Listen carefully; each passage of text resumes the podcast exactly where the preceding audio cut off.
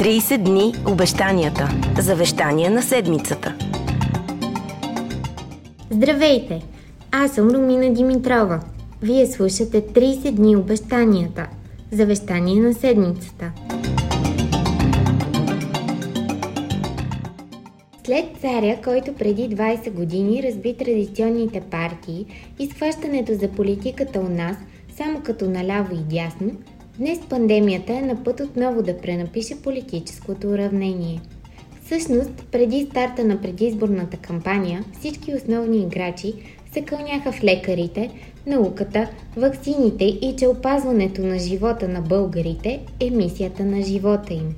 Е, само хората на слави с половиността, макар лидерът им да обяви публично, че също се е вакцинирал – Нещата обаче рязко се промениха, когато тръгнаха на лов за избиратели, а първите прогнози на социолозите за някои се оказаха по-страшни и от ковида. Когато миналия вторник здравният министр Стойчо Кацаров разпореди за всички дейности на закрито да се представя зелен сертификат, настана новото голямо разделение на народа, на одобряващи мерките и на такива, които пак извадиха знамената за улични протести. И партиите се равниха по вторите – защото последното ни място в Европейския съюз ясно сочи къде са им избирателите. Забравиха клетвите си в лекарите и в живота на българина. Няма леви, няма десни. Новото разделение е на чипирани и плоскоземци, както се обиждат една друга двете категории. Едните избрали да се предпазят с вакцина, другите с винен оцет и с домашна ракия. Отнемат ни свободата. Това протестират бурно противниците на мерките и зеления паспорт.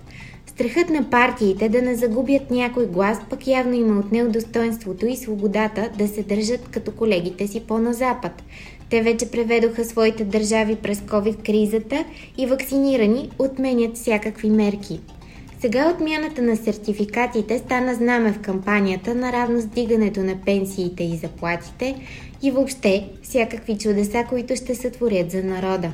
Истината е, че който и да бе здравен министр, нямаше правилен ход в държавата с най-високата смъртност в света и най-малко доверие във ваксините. Каквото и да беше решил Кацаров, участниците в изборите пак щяха да късат ризи, да си ходи. Но така или иначе народът е разделен, министърът е виновен. Да се надяваме, че като не може да промени това, поне ще устои да не смягчава мерките, докато пандемията не отпусне хватката си и в България – Иначе тези избиратели, за които сега партиите се борят с откровен популизъм, ще се окажат по болниците вместо пред урните. 30 дни обещанията. Завещание на седмицата.